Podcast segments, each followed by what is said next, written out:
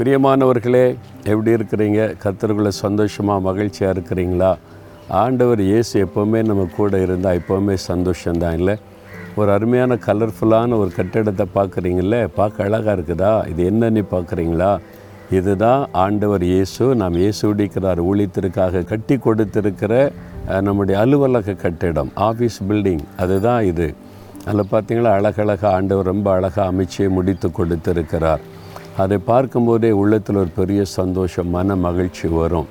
நாங்கள் இதை ஆரம்பிக்கும் போது ஒரு அடி நிலம் கூட ஊழியத்துக்கு கிடையாது. எழுபத்தி எட்டாம் வருஷம் ஆயிரத்தி தொள்ளாயிரத்தி எழுபத்தெட்டில் இதை ஆரம்பிக்கும் போது ஒரு வாடகை வீட்டில் தென்னையில் கூடி ஜெபம் செய்தோம். அப்புறம் ஒரு சின்ன ஒரு ரூமுக்குள்ளே தான் முதலாவது அலுவலகம் ஆரம்பிக்கப்பட்டது. மழை பெய்தால் எல்லாமே ஒழுகும்.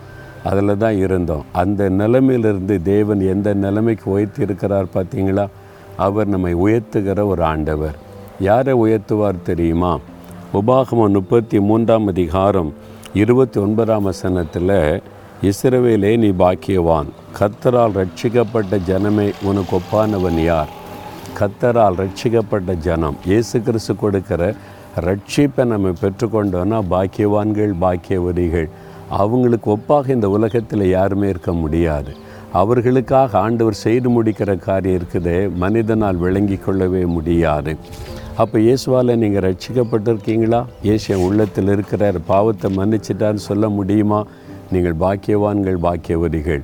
உங்களுக்கு ஒப்பானவங்க இந்த உலகத்தில் யாருமே கிடையாதுங்க. அமெரிக்க ஜனாதிபதியோட நீங்கள் விசேஷமானவங்க. ஏன்னா அவர் ரட்சிக்கப்பட்டார்? அவங்கள மாதிரி விசேஷமானவர். ரட்சிக்கப்படலைன்னா நீங்கள் தான் விசேஷமானவங்க பெரியவங்க.